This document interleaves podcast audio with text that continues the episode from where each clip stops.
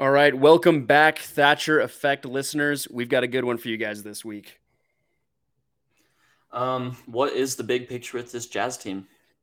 And Utah football is gearing up for senior day against a struggling Stanford team, but Utah Running Utes basketball is back, baby. What do we think of their opening performance against LIU?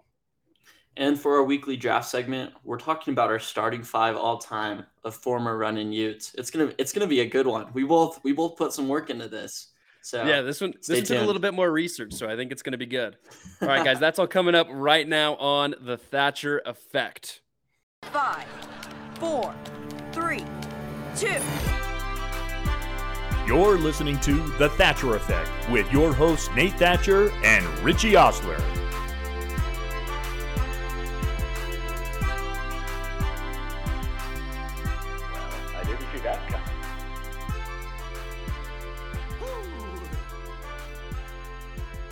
All right, so here are today's Thatcher Effect headlines. Richie, take us away. All right, the Utah Jazz are off to nine and three start, and they have the best record in the West. They've beaten quality opponents, and their schedule is going to lighten up.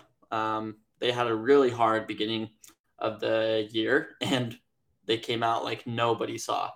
Uh, this week, they're getting ready to take on an East Coast road trip. Um, they go on to face Trae Young and the Hawks, and then Bradley Beal and the Wizards and then Joel Embiid and the Sixers. Um, none of which will be like really easy games. Like all these teams are pretty competitive. Uh, Sixers kind of had a rough start. Hawks have really figured it out um, after a win against the Bucks, the undefeated Bucks last night without Trae Young. Um, and Wizards are all right. So it'll be an interesting road trip. Yeah, we're going to be looking forward to those games out east. And then the Utah Utes beat the Arizona Wildcats last weekend in a very cold and rainy game up at Rice Eccles. That honestly might might have been one of the worst weather conditions I've ever had to watch a football game in. The ball would be fumbled seven times by U of A, but the Utah defense picked up four of them, which was pretty amazing. They, they did a great job up in the front four. Offense did things. They took care of business. They won 45 20, pretty good score. Now they look to play Stanford in their final home game. Senior day, and now with you know people leaving early, we'll be able to also honor those who are maybe looking to look at the NFL before they turn into seniors. So we'll be able to see who's maybe thinking about going into that route. We might have a good idea of who might be leaving us a little bit early. But that game will be at 8 p.m. local time on ESPN if you want to catch that. And then other news in that involves the Pac 12 is Dan Patrick went on a show and just decided to drop this bomb that apparently San Diego State was going to be joining the Pac 12 within a week. Um, and everyone was like, for about an hour, two hours, everyone's like, whoa, what the heck's happening? What's going on? How's this all going to work out? But apparently it was um, not accurate that the Pac 12 would be working on its media rights deal before it went and looked for expansion. But I think the media rights deal will obviously be coming probably before the end of the year. I think San Diego State will eventually join the conference, and they'll probably be the only ones. But I don't think that happens um, before the media rights deal is done. But some news to take a look at. Um, also, in news around the, the world, around the league, um, reported by Bill Simmons, there might be a possible Anthony Davis trade. Uh, this came on the eve after the Jazz beat the Lakers. Um, it, it was their first game against the Lakers this last week and Lakers had lost that game. Then the next day they lost the Cavs. They're two and eight right now. It's just a horrendous start. Granted, it's been a really hard schedule. Um, there's been good things about them, but they just have a terrible roster. And so, with a front office as incompetent as the Lakers, they're going to probably be shopping around. They might make a horrible trade. Um, and they might be shopping Anthony Davis. Um, currently, Anthony Davis is having a really good season, averaging 23 and 11. He's playing good basketball, playing really good defense. Um, but there's just like something not happening. There's something not clicking with this Lakers squad. They just have absolutely no depth. They're spending like like 160 million on three players, and the Lakers they have the ability to spend because it is the Lakers but this just isn't working out. They got their championship. It might be time to flip, turn the page. Um, and so Bill Simmons was reporting this, and he reported a couple possible trade destinations. He mentioned some teams in the West, including the Dallas Mavericks, who might have some interest. Um, Dallas has a couple picks, not a lot, but they owe a pick to New York this year. And then they have some picks for the future that they could use, and they have the salary to be able to throw in.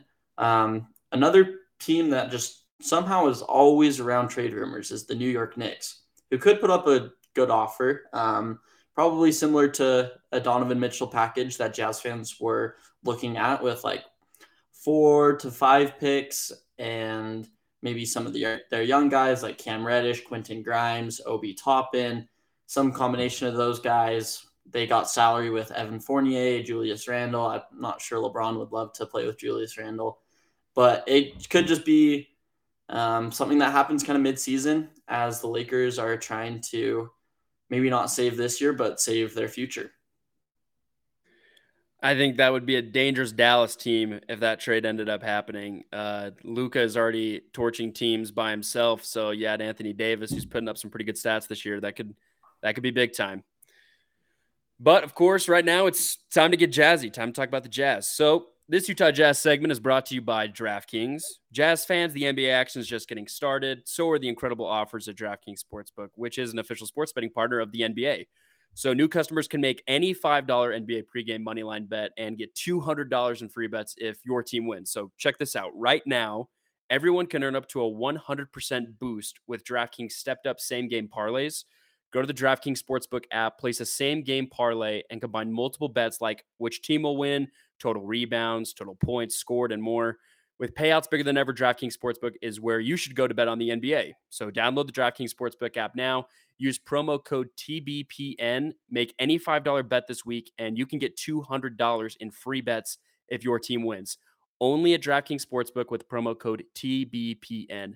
Minimum age and eligibility restrictions apply. So, time to talk some jazz. Richie, give me your first jazz note for this week. All right. I want to talk about this team's culture because honestly, I think it's incredible and it's been so fun to watch. Um, so this team, every game, we're kind of figuring out their identity better and better. And I think we've kind of figured out two things about this team is they're going to play hard and they're going to play together. And that's why they've gotten off to such a quick jump and why, that's why they're beating teams is because they're playing hard and they're playing together. Currently, everybody in the starting lineup is averaging career high in assists. I want to I want to read a stat that I thought was really interesting. Um, last week we played the Lakers twice. The Lakers are a good defensive team. They have no shooting on that team, but they're they're a solid defensive team. Um, I want to read their defensive ratings per game up to this point. So this is 10 games.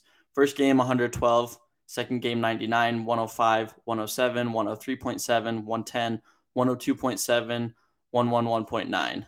Um, so those are eight of their games. The two games versus Utah, they had defensive ratings of 136 and 144, which just absolutely blows the water of the rest of those games. They looked like a horrible defensive team, and the stats backed it up against the Utah Jazz. So I think that doesn't that speaks more to the Utah Jazz's offense than to the Lakers defense. But this Jazz offense is really good. Um, one of the things that makes it so good is the three point shooting. Currently, the three point shooting has been insane. Olynyk shooting 59% from three, Vanderbilt shooting 55%. Granted, he's shooting on very, very limited attempts and only from one spot of the floor. Um, Conley shooting 43%, Clarkson shooting 42%, Beasley 39, Sexton 38. And it just goes on and on. And everybody's able to make threes. Everybody that plays in the game is able to make threes. And I think that's such a an invaluable tool to have as a team and especially as a good offense in today's NBA. Um, I feel like this team is just has been really good. Um, another thing that kind of speaks to the identity of this team and how there's just a really good culture is what they did in three games on four nights. So they played the Lakers and Clippers on a back. They played the Lakers and then they had a rest day and then played the Clippers and Lakers on a back to back, going from LA to Salt Lake for that back to back. And they won all three games. Um, I think that speaks a lot to what this team is. You could kind of tell in that game against the Lakers, that second game, that Markkanen was tired. Um, I thought Conley and Clarkson didn't look tired at all, but Olynyk looked a little bit tired. We didn't have Vanderbilt for those two games, and he's a big part of the rotation. But I think it really speaks to the depth of this team that they were able to come out of those games on top. Um, it's just it's fun to watch. We have one of the best home teams in the NBA. We're five zero at home. Um, I feel like our guys are getting control of the crowd, like Clarkson, Conley, Sexton, Markkanen, the occasional THT poster over the entire Lakers defense. All of that has just lined up, so the crowd is just so into these games. And honestly, what's struck out most to me is that this team is a really good closing team. Um, against the Clippers, the Clippers were fighting back. John Wall had a really good third quarter and started the fourth quarter hot. Clippers took the lead, but the Jazz team didn't stop fighting, which is just something that was so unusual for us as Jazz fans to see after last year, where the Jazz would just give up after every blown lead. Um, and this Jazz team just has a lot of fight. They're they're gonna keep fighting, and eh, they've been really good at closing games this year. The the closing games has especially stuck out to me. I think, like you were saying before, is with the Jazz team we were looking at last year. They had the ability as a team to build up such a great lead. And you saw that constantly where we were building up over 20 point leads late in the second half. But as soon as we lost momentum, it seemed like our offensive scheme, everything we had that had worked for us before, we kind of got rid of, and it turned into ISO ball. And that was something that Will Hardy preached in his post game presser after uh, the win yesterday against the Lakers was that they're so good at closing minutes because you don't really know who's going to get the ball because they move it so much. So it doesn't it it puts the defense in a position where you really have to look out for everyone because not one guy's really going to step out. And I like what you said in terms of um, crowd control at Vivint. Um, I mean, I've only been to one game, but even just seeing one game in person, I can see that obviously Jazz fans are going to be passionate. I feel like no matter what year it is, but they really know how to keep the tempo going, which Coach Hardy mentioned yesterday is that they're really good on the road because when crowd when these teams are making a push, basically he said they have to focus on just themselves as a unit. You literally just have to focus on your scheme and your plan and your preparation. But when you're at home, you add another element where you have a six man technically on the floor. You can add your game and plan it out to, hey, what can get this crowd going? Because that can lead to timeouts taken by the other team and momentum going forward on offense and on defense. I just think this Jazz team has done an excellent job of controlling their games, and especially with the schedule that they've been given. Um, they've already played, um, what is it, 12 games now, um, and leading atop the Western Conference, which I don't think anyone saw coming, but they've been able to i feel like their schemes have just worked in almost every game. And what surprises me is with these runs that these opposing teams have made to fight the jazz just find a way to fight back in these closing minutes. Um, that kind of relates to my note though and I think my question goes along with a lot of questions around the league is how sustainable is this? And I think a lot of fans usually talk about this at the beginning of any sports season. You see a team make a run and you're like, well, you know, let's see what happens come, you know, May or June. Like what what are they actually going to look like? Um, I think there's a particular stretch that I'm going to be looking forward to to see maybe what this Jazz team is really made of. Because again, they've played almost every team they've beaten is a playoff team. I think Lakers, besides the Lakers, like I see every team as a real, not only a playoff team, but a high seed playoff team. Like I honestly thought the Clippers were going to be a one or two seed going into the West. You know, obviously they weren't with Kawhi when we played them, but um, there is a particular stretch that I'm going to be looking forward to in this in this Jazz schedule, and that comes up at the end of this month. Um, the Jazz are going to go on the road for a back to back against the Warriors and then the Suns. And that's a stretch that going in, I looked at this November schedule and I'm like, okay, the Jazz are lucky. They come out 500, like very lucky. Um, that back to back, I think, is something that's going to stick out to me. How are they going to show up? Because I think the Jazz are going to fight, but I'd like to see them finish and see them get a win. The Warriors maybe have been underperforming a little bit, um, starting off the season a little cold. The Suns are doing pretty pretty well for the most part, and so I'm I'm very excited to see how how those two games are going to match up. But like you just look at how their schedule's crafted overall. Like this Jazz team is in for a fight. Like they're in for a battle, I think, almost every week. And so I don't think you're going to see weeks where it may seem a little bit easier. I think every night's got to be a battle for these guys. But the good thing is, is we've seen even with sometimes a limited roster rotation, they can still get a win. Like you look at Vanderbilt being out these last few games, and the Jazz have still been able to pull it off. I thought Vanderbilt would be a crucial part to this team, which he is, but even without, some other guys have been able to step up and make some key plays. You talked about some guys being able to do certain things that hype up the crowd. I just think everyone has attributes in their game on this Jazz team that complement others. Uh, you talk about THT. That guy seems to have like a poster every game. I don't know, like he's just a heat-seeking missile sometimes. Sexton has done great when the ball movement sometimes seems to be lacking. He has an ability to drive to the basket, and either he gets a foul or he makes a crazy shot off the backboard. And then you have consistent shooters like Conley and Clarkson and Markkanen, and those guys can really level out the um, the shooting when things maybe get rough. You can count on them to make a shot as well. So I'm really excited to see how sustainable this level of play is. So that's going to be my first note looking forward into this month for the Jazz. I'm yeah, I'm I'm 100% on the same page with of you with you. Um, I do think the sustainability is kind of a question that's that's really good to ask because it's a really long season. We're 12 games into an 82 game season. You have 70 more games to play. Anything can happen. Um, and sometimes as an NBA team, you kind of have to look at it from a big picture. So as people have talked about the Jazz, they've kind of thought of it as an anomaly, right? It's like this team that had such low expectations at the beginning of the year is outperforming those expectations. The truth is that this has happened a couple other times in NBA history. Um, I heard of a couple of of teams that were like this, and so I kind of did some deep dives into them. The first is the 2013 14 Phoenix Suns. So they finished the season 48 and 34. They were a nine seed because the West was absolutely stacked that year. Um, their preseason odds, the over under was 20 and a half. So they were expected to win about 21 games. Um, and they blew that out of the water. They had unreal chemistry. They had a roster of Eric Bledsoe, Goran Dragic, who was all second team All NBA that year, the Morris twins, Channing Frye, Gerald Green, um, PJ Tucker when he was younger in his career. Um, and so they had like a, a solid squad, but really they just had good chemistry.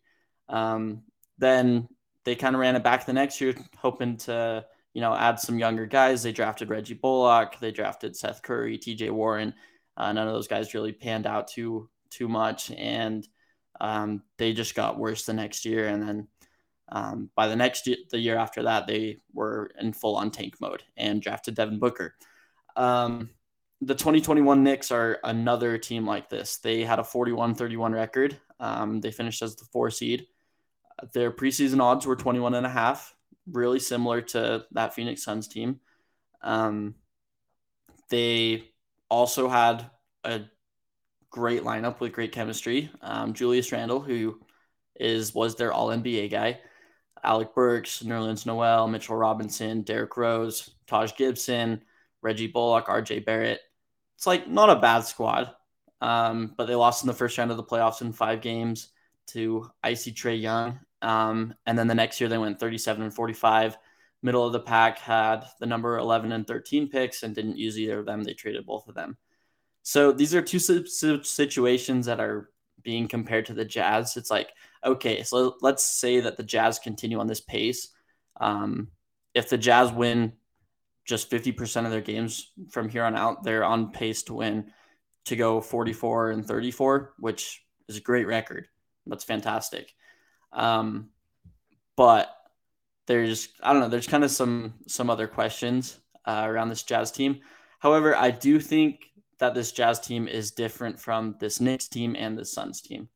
And there are a couple of reasons. I think the management of this Jazz team has shown that they're already ahead of the Knicks and the Suns. The Knicks have the worst management in sports history. I like I don't know how they miss on so many draft picks, how they always have some opportunity to get a star and they always blow it. The Donovan Mitchell stuff this summer was just the latest case of the Knicks being completely incompetent. I have no faith in their front office to do anything. Um, and I think that's why things turned around pretty quickly for them was their front office and their they just didn't improve at all. Um, the Suns own the Suns also are kind of in the same boat. Robert Sarver racist. I think they've had some good moves over the last couple of years. I think the Chris Paul move was excellent and propelled them into the future. They've hit on some draft picks. Obviously, picking Ayton over Luka Doncic will always be um, one of the big NBA what ifs um, because Luka and Booker would have played really good together. But they've also shown that they're not really willing to spend. And that's probably what hurt them when they went um, into that next season after they went 48 and 34. I think the Jazz have shown that they're not like either of those teams. Um, they're competent. They've acquired a massive picks. We have three first rounders in 2023, three in 2025, a first rounder in swap in 2026, three in 2027. We own our own in 2028, and then we have three in 2029. So that's 14 in the next six years. The Jazz, we have really good management. And I think that's what separates us from this team. Let's say things do go bad next year. We have the assets, we have the ability to go one way or the other. We can go all in on a superstar who might be unhappy in their current market, or we can um, look to take a step back and get some good draft capital and try and rebuild that way. I think the Jazz have put themselves in such a good position because even if this year is a little bit fluky and it doesn't look too good, we have flexibility in the long term. And I think that's really, what really matters. Um, if you are looking at it in the long term, you don't want to be stuck in one position. Like I think this, those two teams that I mentioned were stuck. Um, so I, I don't know. I just want to say I have faith in this Jazz ownership. I think they're doing great. I also want to give a shout out to Ryan Smith, who, um, with the help of his wife, made a $20 million donation to Primary Children's Hospital. Um, I think that's just the that's a cherry on top of a great ownership. I think the Jazz have had great ownership. Um, you know, from the Miller family and now to the Smith family, they just seem to to do it right. That was that was awesome to see that huge donation. Um, I think in terms of long term plans, that's a question that I'd love to ask when I get to the pearly gates. Is what were the Jazz planning on doing when they went into the season? Because everyone's like, well, obviously they're tanking, but now it's like, well, clearly they're rebuilding and retooling. Um, but with the amount of assets that they have, I think that just speaks to uh, the level of um, ownership that we have. And I think, especially with our front off, the way that they're dealing with things, I think things are looking really good for the Jazz, no matter which way the dice rolls. Uh, just with the the number of picks that they have, what they can do, what they can trade with, the Jazz are in a pretty good spot. So I'd like to see where they go in the future. You know, maybe this does turn into a, a, little bit of a run going forward with the picks that we can get. Again, some of the like, especially with next year, we get the worst of the Nets, the Sixers, and what's the third team that we get the worst out of? The Rockets. The Rockets, and then but we get the we get the T Wolves pick, and then our own, right? Mm-hmm. Yeah, so that's like three picks, and with the amount of picks that they have from these two deals that they got over the summer, one has to bite, and I think one has to be good. And if you look at Danny Ainge's success over in Boston, his success rate that he did have with draft picks looks pretty promising for the Jazz. So it'll be exciting to see that this does look sustainable. So I don't know. Maybe this does turn into a run, but I, I agree with you. I don't think this turns into a, a Sun scenario um, or a Knicks scenario. And I also agree with you that the Knicks front office and management that has to be worst in the world. Like no matter what sport like you play, like soccer, football, basketball, like it nothing gets worse than that. Like maybe the Cowboys rivals it, but nothing gets worse. I have to say the current iteration of the Lakers is is putting themselves in that conversation. Jeanie Buss and Rob Pelinka. Why on earth did they extend Rob Pelinka? But yeah, other than that, I don't I don't know who's above the Knicks. I don't know why they extended Rob because I'm pretty sure every non Lakers fan was like, oh, he's obviously going to be gone after this. Like, this hasn't planned out. None of this has turned like they wanted to. And then now he's staying there even further, which which blows my mind. Like, is it is it just because he's Kobe's guy? Because he was Kobe's agent? you know, maybe it is. Maybe it's a maybe it's an agreement that they had to make. Maybe on the plaque on his desk it says Kobe's guy. Maybe that's what keeps him. Anyways, we'll we'll move on to topics. Well, let's go to the Utes because I think the Utes also have some interesting stuff to talk about this week. Um, Arizona game seemed pretty comfortable for the most part. I don't think really there was any doubt the Utes were going to drop that one. I think this game coming up on Saturday seems pretty similar to me. I don't really have any doubts that you know Utah can pull a win out. Don't know how they're going to do it, but I'm pretty confident that they can. The the key for me though is we just got news from Kyle Whittingham on Monday that Van Fillinger is out for the season, which is a a, def- a key part of your defense. He was the leader in sacks, tackles for loss, and not Stanford, but going into Oregon, you're going against um, what has been rated as a top 10 offensive line in the country and could be the best offensive line in the conference because at least before, I don't know if this changed in the Colorado game. I don't think it did. Uh, but before the Colorado game, Bo Nix had not been sacked once. So I'm going to guess that even with the Colorado game, that did not change. But that's even going up against the Georgia defense in game one, which is pretty impressive. Um, so with losing Van Fillinger, that front four really has to be something you have to look at going into Autzen. How are they going to perform against Stanford, and how is this defense going to look as a warm up game potentially for the Oregon game that will set up the Pac 12 championship. Like November 19th will be the weekend we know which two teams are going to Vegas. And what sucks is the Utes are in uh, the opposite position, really, that they were in last year, where if Oregon wins this weekend and then beats Utah, they're a lock before the last week. And that's kind of what Utah's situation was. They had Oregon second to last week. And because they won that game, they were a lock a lot of people have been saying this could be a potential revenge game for the Ducks moving forward, but a lot of those guys weren't really on last year's team, including their quarterback and basically their entire staff. So I don't really give much into that. But I think the Stanford game has to play a, a warm up type role. And I think that goes for a lot of players um, going into the Oregon game. Another one that I think is key has got to be Tavion Thomas. I think Tavion, seeing him back in the Arizona game was great. And I think you could see the crowd was just obviously hyped that he was back in in uniform playing. He was in on special teams unit, had an amazing tackle on a on a kick return. And he just has this emotion where he really wants to play. And I think from what I've heard from players on the team is that he's now starting to kind of get back in, locked in. So what can he do, especially now with this running back room absolutely depleted? Because if Tavion isn't back, I don't think this running back room can help this Utah team beat Oregon in two weeks. I think they'll be fine no matter what against Stanford. But Tavion has to now be a leader because we saw Ja'Quinden get injured and go down. Apparently, Jaylon was hobbling. So you either go to uh, your sixth string running back out of East High School, or you can rely on Tavion and see if he comes back. He put up some solid stats, had around 13 carries, um, averaged, you know, decent amount of yardage.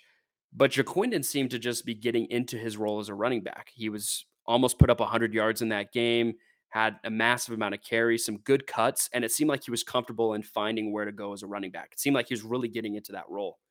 But now that he's potentially gone for these next two games, I mean, you really got to step it up because this offense has now been depleted. Rising, obviously, still not 100% um, with his leg. Kuithe's gone. Kincaid now injured. I'm just I'm just wondering what this Stanford game is going to look like because again, I see it as a practice for Oregon. You have to set it up. What's this team going to look like? Do they overlook Stanford? I don't think so. But I'm interested to see how they're going to look against the Cardinal this weekend. So those are my notes for the Utes. What do you got, Richie? I think you brought up some really great points about um, the Utes need to be effective in their run game. And, you know, I, I was on the sideline. I could see Ja'Quinden Jackson holding his arm. I could see Jaylon Glover limping, neither of which are good signs. I just, I think um, Tavion is going to have to be ready for the moment. He was really ready on on Saturday. You could see that. You could see he was he was ready to do whatever he was asked to do. He was running so hard on the kickoffs, looking for blood it was it was kind of nice to see. Um, plays with a lot of passion. Um, speaking of the run game, I thought the Utes had a couple of amazing run plays, um, featuring none other than true freshman quarterback Nate Johnson. I want to read Nate Johnson's pro um, recruiting profile because I think it really fits what he did in that Utah game. Um, it says speed, speed, and more speed with an arm to boot Johnson is one of the fastest football players in the state, not just quarterbacks, players, period. Running a 10.56, 100 meter this spring. But lest you think he's just a running quarterback, he's more of a quarterback that can run. Um, so I think those are really good words that, you know, describe exactly what Nate Johnson can do. Um, Kyle Whittingham after the game said they had planned to use the package with Nate Johnson running into the end zone in an earlier game. I'm kind of wondering what game that might have been, if that was Washington State, if that was USC. I kind of think it was USC, or else he might not have hinted at it so much. Um, I think there probably was a situation where you could have done it against USC. Um, but yeah, I thought I thought he looked brilliant. Um, he's going to be fun to watch next year or the next or whenever his time comes. Um, but yeah, I I just I thought Nate Johnson was fun. Um, he only has three games of eligibility left this season, and Utah will play at least four more games. So it'll be interesting to see if we see to see if we see him get some run against Stanford or if we keep him out and maybe save him for later in the season.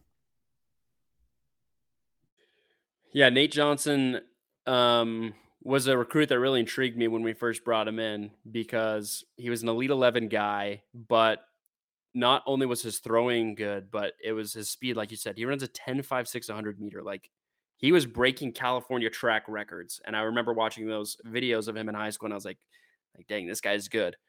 And you saw that in the packages that they ran against Arizona, literally in the shotgun from the get go, like you know what's going to happen. And he is just able to beat these guys with his feet, like to the edge, running 50 yards lateral. And he's just able to get to the end zone, which I thought was a testament to how fast this kid really is. Going forward, I think that also made some questions for what this quarterback battle is going to look like up on the U. Bryson Barnes has shown he can be a good guy. And I don't think you can really evaluate his two performances very well because he was put in difficult circumstances in both of his um, games that he's played, right? You're thrown into the Rose Bowl when the last time you played a snap of live football was against Beaver High School. And now you're going against Ohio State in the Rose Bowl.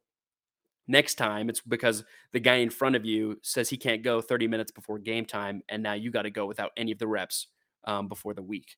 So I really have yet to see what Bryson Barnes can really do as a quarterback, but Nate Johnson can prove that I think he's got the ceiling to be a, the next great Utah quarterback. And Kyle Whittingham has said that himself as well.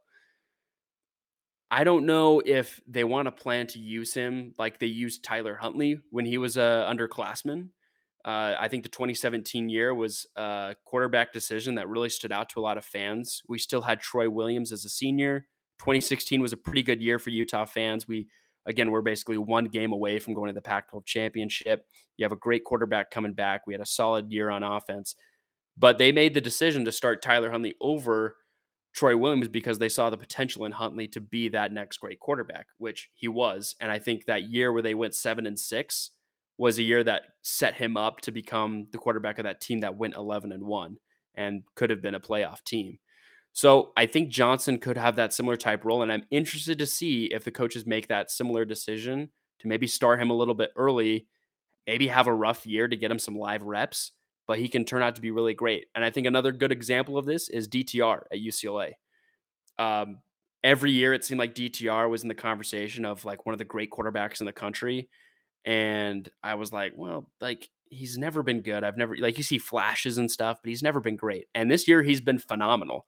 And I think that's a testament to you start him early, you get him reps, and eventually you'll get something out of him. So I, I, I agree with you. I think Nate Johnson is such an intriguing uh, piece of this Utah team. So I'm excited to see what they do with him in the future. Yeah, he's he's been great. Um, I really do think the quarterback conversation is going to be going to become more prevalent. Um, Cam Rising did say in a press conference earlier this week that he will be participating in senior day activities. It sounds like there's been kind of some uh, questions about whether or not he'd be participating, but now he's for sure participating. That doesn't mean that necessarily he's going to leave the program. Um, but as of right now, I was kind of looking at some draft stuff. He's currently projected as a seventh round pick, um, and he's the number 19 prospect at the quarterback position. And he might be thinking, hey, my stock probably isn't going to go up. Dalton Kincaid uh, also is kind of in that conversation. He said that he will be he will be playing his last game at Rice Eccles Stadium. Um, he is currently projected as a fourth round pick, and he's the number six tight end in the 2023 draft. I think he's probably making the right decision. Um, he's got, I mean, after his game against USC, it's like national stage. He just did everything right that game. I think he's making the right decision by going to the NFL. Um, but it does, those two going um, or possibly going does raise the question about Clark Phillips, who is also eligible to join the 2023 NBA, NFL draft. Um, he's currently projected as a late first round pick, and he's the number four corner. Um, but some stats have indicated that he's been the number one corner um, in the nation this year. And so I think he has some, I mean, the kid has so much talent. He's been phenomenal all year. Um, I think he is probably definitely, probably definitely debating his decision. Um, but yeah, it will be interesting to see which which of those guys participate in senior day. I'm sure there will be others too. Um, but this has been a really fun era of Utah football. These guys have all been great. I was looking at of Rising's career stats. He's been phenomenal 36 um, passing touchdowns, 12 rushing touchdowns, 4,000 yards, he's just he's been great. It's been awesome to watch him. Yeah, I think who walks will be a very intriguing topic come Saturday, and I think Clark Phillips is probably as good as gone. I think he's been an NFL cornerback destined to be an early leave for Utah. He's kind of like that Jaylon Johnson type. Um, and I think he's going to have great success. I I believe he will be an NFL guy next year. Um, in terms of Kuithe, though, I think that one's very interesting. Uh, obviously, he got the red shirt because he got injured um, before that four game expiration date this year. Um, talking with Bill Riley earlier this week, he said that he was obviously still debating it. He is going to walk on Saturday, but he still hasn't made his decision. And so I think there are a lot of questions. He brought NIL into it, thinking, well, you know, if my draft prospect, you know, if I don't look as good as I wanted to, like I'm in a really good situation now with NIL that I can still play football, get more, you know, highlights and stuff on my resume, and then I can go to the NFL and be better prepared on on all fronts. Like that's a legitimate reason. But also he still hasn't been able to see what the NFL scouts really think of him now. Again, he clearly already has like a ton of information from those scouts. Um, he has a lot of footage. He's been here for four years. But that would be very interesting if both Rising and Kuithe returned, because I think your offense is once again set up for success in a way that maybe they were they were supposed to be really good this year, but because of injuries, like they were held back. And I think next year with the defense now having more upperclassmen instead of underclassmen, that Utah team next year could also be very good. They've got a, a good schedule prep for them in 2023. I'd be interested to see who returns. But Rising and Kuithe have to be the two main concerns, I think, coming back for Utah, because that's obviously going to be a huge testament to what their offense is going to look like. If you have lost your now number one receiver, or you're like number one, number two receiver, and obviously your starting quarterback. So we'll see what happens there. Yeah, I think I think you make some really good points about. I I hadn't even thought about Kuithe. Um, I looked at I was looking at his draft stock right now. It's it's not super high. I think a healthy season probably would have helped him a bit more. But yeah, I mean, he was he he was off to such a good start this season. Like on a human level, I kind of feel bad for him because I think his stock was going up and up. Um, but that should we talk some youth basketball? Is it that time? I think it's that time. Richie, take us away. Let's talk some running Utes. All right, I'm I'm excited about this team. Uh, unfortunately, I didn't get to watch much of the game against um, LIU last night. But there were a couple things that did stand out to me just looking at it from a statistical standpoint, as well as watching um, what I saw against in the exhibition game against Westminster. Um, this new Utes running running Ute squad, they have athleticism that just wasn't on the team last year. I thought there were some athletes on the team last year, but honestly, you'd kind of get into your second unit and you'd kind of be like, man, we just can't hang out. We can't hang with these giant seven foot Oregon guys or these Christian Kolokos of Arizona. Like we just couldn't hang. But I feel like that might be kind of a different story this year. I still don't think we're like the most athletic team in the conference, but we do have improved athleticism. Um, so last night the Utes had eight blocks, 17 offensive rebounds. I think those are two stats that show kind of where the athleticism is on this team. Um, one of the guys that's there's three guys that have really impressed me um, in terms of in terms of athleticism. Coincidentally, all of them are coming off the bench and they're all new players. Um, the first is Wilguens Exact Jr. He had 12.6 rebounds. I was impressed with his three point shooting. Uh, his three looks great. I think that's going to be a weapon for the Utes down the line. He also plays like a grown man. He plays really smart and he just he's really developed. Like he he kind of has like that linebacker build. He's just he's huge. Um, but that that's going to translate a lot into his rebounding, his ability to defend. I think he'll have probably a little bit of a learning curve heading into Division One college basketball, but I also think he has a lot of upside for this Ute, running Utes team, and I'm really excited to see where he'll end up and what kind of player he can turn into. Another guy is uh, Keba Keita. I always think I pronounce it wrong, but he's got six points. He had six points, three rebounds, and one nasty block last night. Um, he's really athletic shot blocker. I think he still has still is a little rough around the edges, probably on the more developmental side, but I think he'll get some run this year. Um, I think there's definitely situations where the Utes will need him. Um, and I'll be interested to see what kind of lineups we play because we could play some really big lineups, some really good shot blocking lineups this year. Um, but I think he's probably going to get more comfortable with time. But right now, I'm, I'm intrigued uh, with him as a prospect. He's a monster athlete, an instant rim threat, instant um, interior presence, and I'm excited about that. Uh, the last guy I wanted to highlight is Mike Saunders Jr. He had 11 points, two assists. He's been my favorite player to watch so far. He pushes the pace so much. He rolls up his shorts. He looks like John Stockton, and he's just pushing the pace in transition.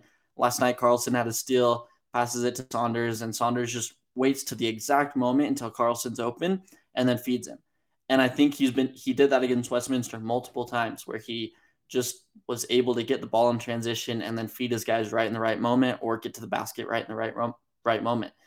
And so I think I think he's going to be a really big part of this team. I was a little bit surprised that he wasn't the starting point guard because he does have a good college basketball resume. Um, but I think Craig Smith is going to roll with Worster. Worster's just been his guy, and Worster's been great. Um, but yeah, I think this team has just a lot of versatility, and I, I'm really excited about their athleticism this year.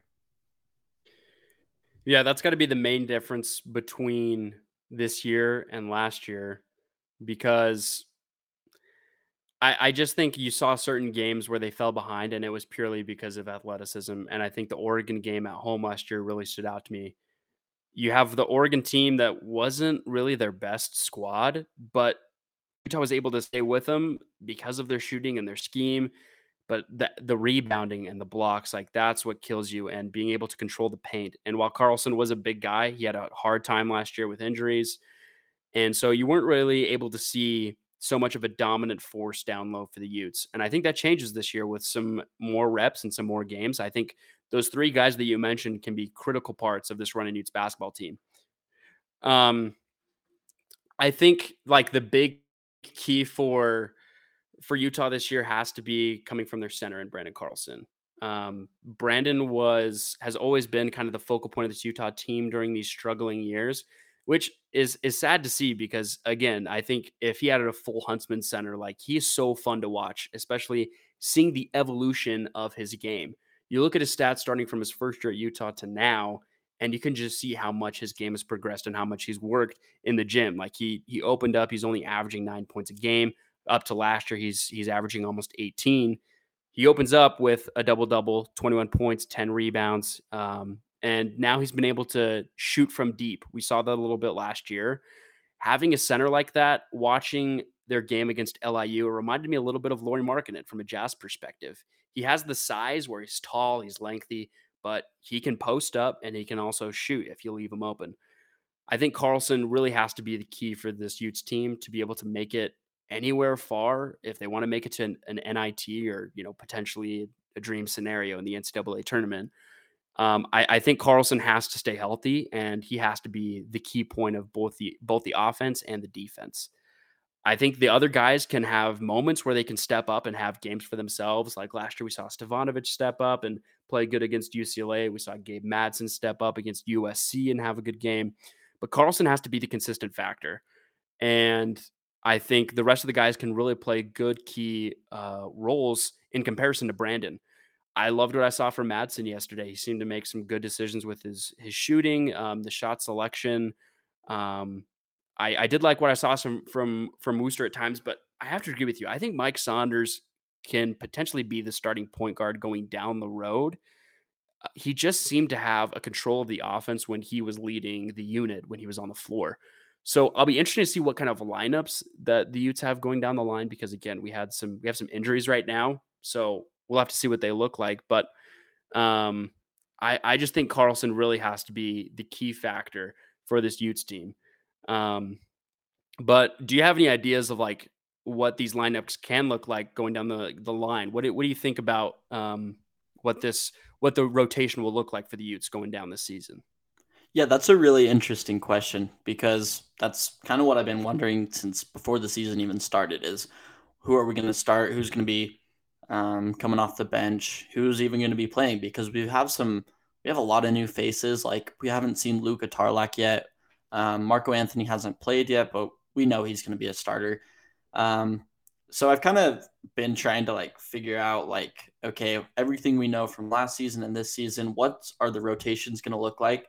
Last year we were playing mostly a 10 man rotation. Um, we were starting Worster, Stefanovic, Madsen kind of in the middle of the season took a starting position once he got healthy.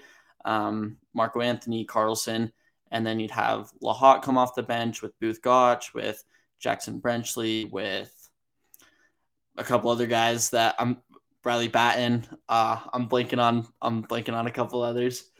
Uh, Dusan Mahorcic. Yeah. Okay. So that's like our 10, that was our 10 man rotation, right? Um, this year, I think it's going to look a little bit different. And I think that's going to be to the benefit of the team. So, so far, it's probably looking like Worster might be the starter. I'm going to keep an eye on that situation because I, I do think that might change. Um, but it's been Worster Stefanovic. I think you can definitely pencil those two in as starters. And then Marco Anthony and Carlson as well. I'm curious who's going to be the third guy because I think you could go a couple different options.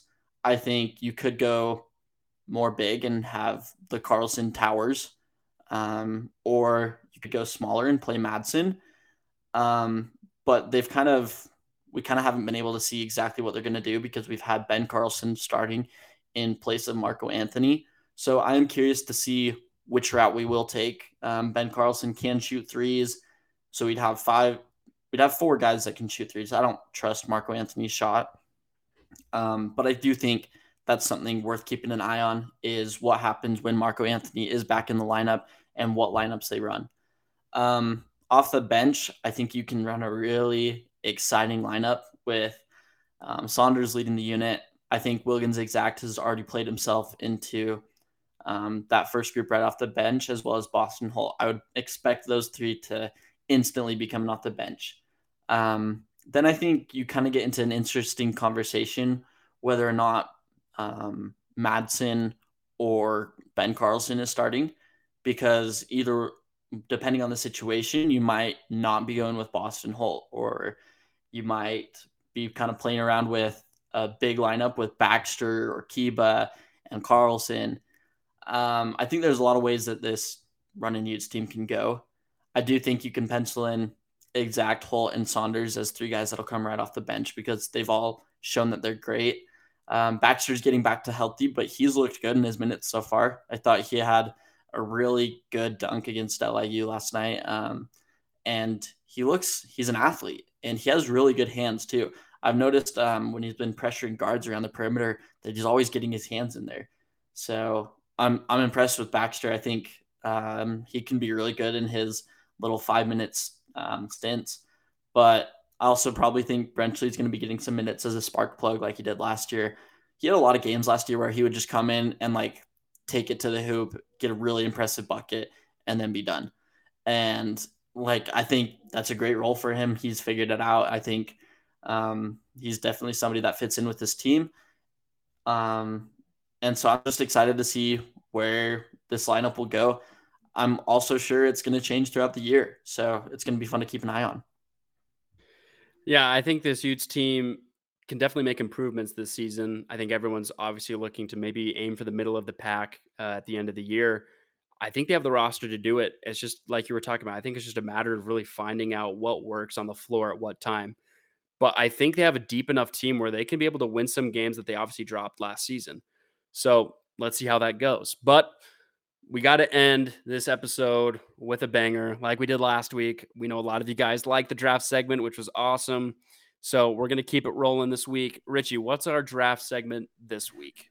Dude, we're doing old all time running Utes players. So this is ex running Utes, guys that have made the NBA, just our all time five, all time starting five. And we're going to see who's better. I like it. All right. So since I let you go last week, um, I let you go first last week. I'll I'll start us off. I I gotta go um, with my small forward first. I'm gonna take Keith Van Horn. Ooh. Um, I I think he's just a generational talent. And what's funny is is I growing up as a Utah fan in Arizona, I, I it was funny because a lot of the adults would go like, "Hey, do you remember Keith Van Horn?" And I'm like, "Well, obviously he was before my time, but yes, I've obviously heard of him a ton." Keith Van Horn was like a generational guy for Utah basketball. He's he seems to me like him and and Andre Miller are kind of the face of the the Majerus era, like the rich years in the late '90s. Keith Van Horn just seemed like unstoppable in college, and he was one of those guys where I think during that era, like Keith Van Horn was the face of NCAA basketball. So I'm going to take KVN at the small forward first. Okay, I love it. Um, I'm going to take the number one overall pick in the 2004 NBA draft, Andrew Bogut. Give me that. That's a good center. That was that was going to be my center, obviously, but only one of us can have the the number one overall pick. So I'll, I'll let you have that one. All right. Um, coming in at point guard. This one was hard for me. Um, I debated between two guys. All right. Obviously, you have Andre Miller. He has a retired jersey number, solid NBA career. Um, now he's he's a coach with, I believe, the G League team for the Denver Nuggets. Um, he's he's just a he's got a great basketball IQ. I love the guy. But I got to go back to my roots as a Utah Utes basketball player growing up, and I'm going to go with the Bob Cousy Award winner from 2015 in DeLon Wright. I I mean he was he was deemed the best point guard in the country that year, and he just I loved watching him play. He's the guy who really changed the Krystkowiak era to become an NCAA tournament team back in 2014. So I'm going to take DeLon Wright for my point guard. Hey, I, I love that selection. DeLon Wright is top two point guard of all time for the running Utes, in my opinion. Um, yeah. But yeah, I'm I'm gonna go with Andre Miller for my next selection. I just think, man, Andre Miller's like one of the best ever to never be an All Star in the NBA. His the way that he was able to score with not being like a super athletic guy, just really good at knowing the game, knowing the angles, and he showed that in college uh, and took running Utes basically to their peak. So I'm taking Andre Miller. I like it. That's a good pick. Okay, power forward. Hmm, I was debating here, but I'm gonna go. Both of my picks were a little bit old school, but I'm gonna go the older of the old schools. I'm gonna go with Billy the Hill McGill. Um, Billy McGill was the creator alleged creator of the hook shot. And I just think you got to go with a guy who literally invented a, a shooting form that has stayed in basketball. Um, you know, he was a 60s player. He just seemed to be way ahead of the other guys. When you watch his highlights, he just seems like his athleticism and his build was just ahead of his time. So I'm going to go with Billy the Hill McGill at power forward. That's going to be my pick. Solid pick. Um, I'm to go with the 4 2, and I'm taking Tom Chambers, the four time NBA All Star. Um, you know, he's not one of the most infamous Utes, but he did have his jersey retired last year, if uh, my memory serves me correctly. And he's doing some great play by play commentary for the Suns these days. So I'm taking Tom Chambers. I like it. I like it. That, that is a good pick. I think they got his jersey retired during the Oregon game if I'm not mistaken, in the last it was I think it was an Oregon game one in one of the last years. Anyways, Sounds good. yeah. Good guy. All right, good pick. All right, I'm gonna go with my center pick. I'm gonna keep it in the 2010s era. Obviously, I'm gonna go with our guy Jakob Poeltl. Um, again, I think he was the other piece that Larry needed to get to the tournament. And right from the get go as a freshman, you could just see he had something special about him. I love his moves down in the post. I think he's silky smooth with it. Um, so I'm gonna go with Jakob Poeltl at the five. I love it. It's a great pick. He was my second option behind Andrew Bogut. Um, all right, we're gonna get to my three. I'm taking one of the best Utah shooters of all time, Sean Green. Give me Sean Green, Olympus Titan, Sean Green. Back to my alma. Alma mater. Um, but yeah, I I fell in love with his game. I've I've seen him play in person a couple of times. Um, like just at the gym or something. He's an incredible shooter, knockdown, really fun to watch. Um, and I just feel like he'd fit really well with my team so far. I like it. That that is a really good pick. I forgot about Sean. So way to keep it in the in the roots back at Olympus. I like it. So my shooting guard was actually it's three deep. All right. I, I decided between three guys. Um I got Brandon, I, I had Brandon Taylor, Sedrick Barefield, and Danny Vranes. Danny's Ooh. got his number retired. Um, and my dad has he talks about Danny Vranes like you know girls talk about Barbie. You know he, he just loves he loves Danny Vranes. But I'm I'm I might go with the hot take of those three. I think I'm gonna go with Sedrick Barefield, and I go with that only because some of the most clutch mo he he just came up clutch in a lot of crucial games during his time at the U. I think about the NIT quarterfinal at St. Mary's where he literally just could not miss from three. Um, and that game has like been burned in my mind. I think about the ASU buzzer beater fadeaway three.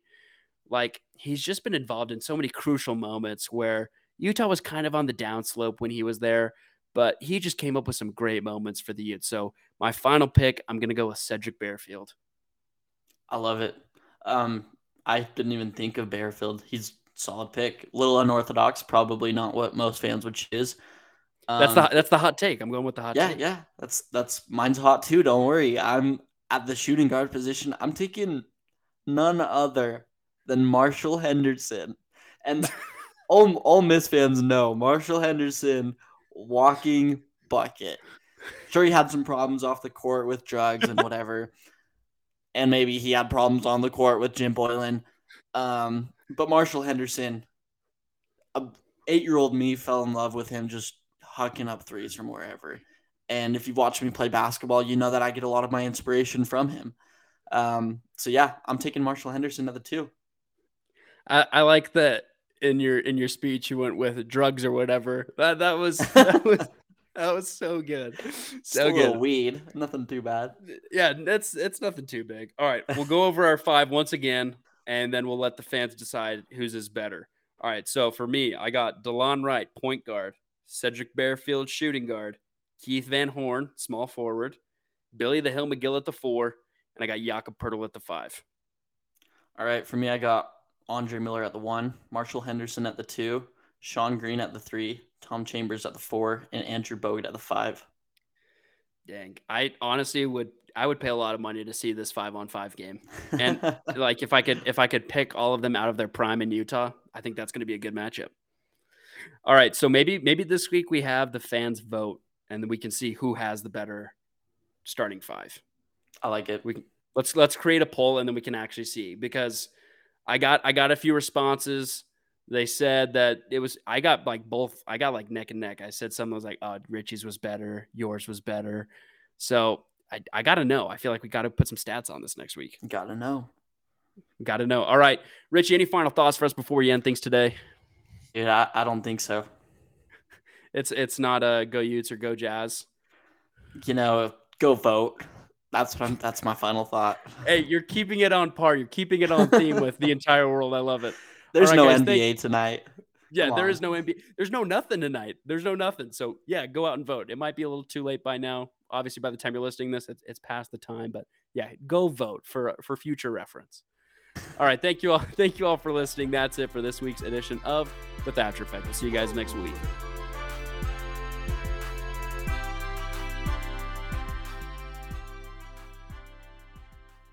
If you liked what you heard please make sure to subscribe, rate, and review the show on Apple Podcasts and Spotify.